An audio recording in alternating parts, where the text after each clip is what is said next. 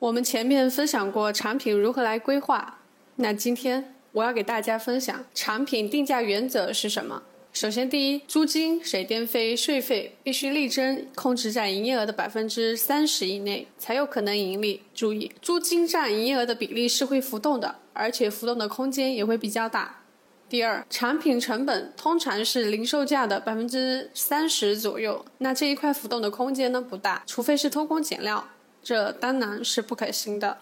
第三，人工费通常要占营业额的百分之十五到二十，这一部分占营业额的比例浮动空间也不大，因为这一块开支是生意越好，需要的人工费越多，不像租金，生意好不好都要交那么多。我们把上面的三个费用加起来，就占营业额的百分之七十五到八十了，那剩下的百分之二十五到二十才才是店主的利润，纯利润显然是不高的。这也是为什么我前面反复强调，建议大家采用自雇佣式的方式来开店的原因。对于产品的定价，我一定要强调，不要老想着低价竞争。我坚持认为，没有物美价廉这回事儿，必须要好的品质、好的服务以及合理的价格来支撑。现在时代不一样了，我们要坚信我们的顾客是识货的。以上就是今天的内容，感谢你的收听，我是海恋，期待下次与您分享。